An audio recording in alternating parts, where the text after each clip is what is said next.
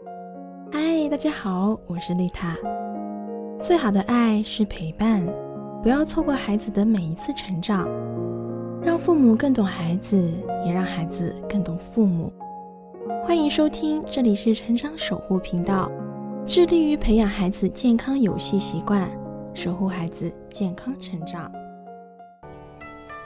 Hello，大家好，今天给大家分享的这首诗是王昌龄的《出塞》，我们先来读一遍《出塞》。唐·王昌龄。秦时明月汉时关，万里长征人未还。但使龙城飞将在，不教胡马度阴山。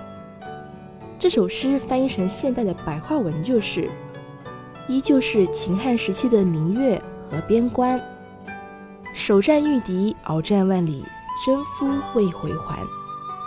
倘若龙城的飞将李广如今还在，一定不会让敌人的铁蹄踏过阴山。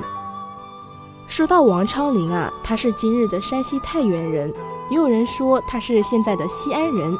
当然，他也是唐代著名的边塞诗人。《出塞》也是一首非常著名的边塞诗，是王昌龄早年赴西域的时候所写下来的。这首诗写的是。王昌龄他希望任用有才能的人，早日平息边塞的战争，希望人民过上安定的生活。在这首诗里面，诗人也有暗示说，战事从秦汉以来就一直没有停止过。那一句“万里长征人未还”，万里指的是边塞和内地相距万里，虽属虚指，但是却突出了空间的辽阔。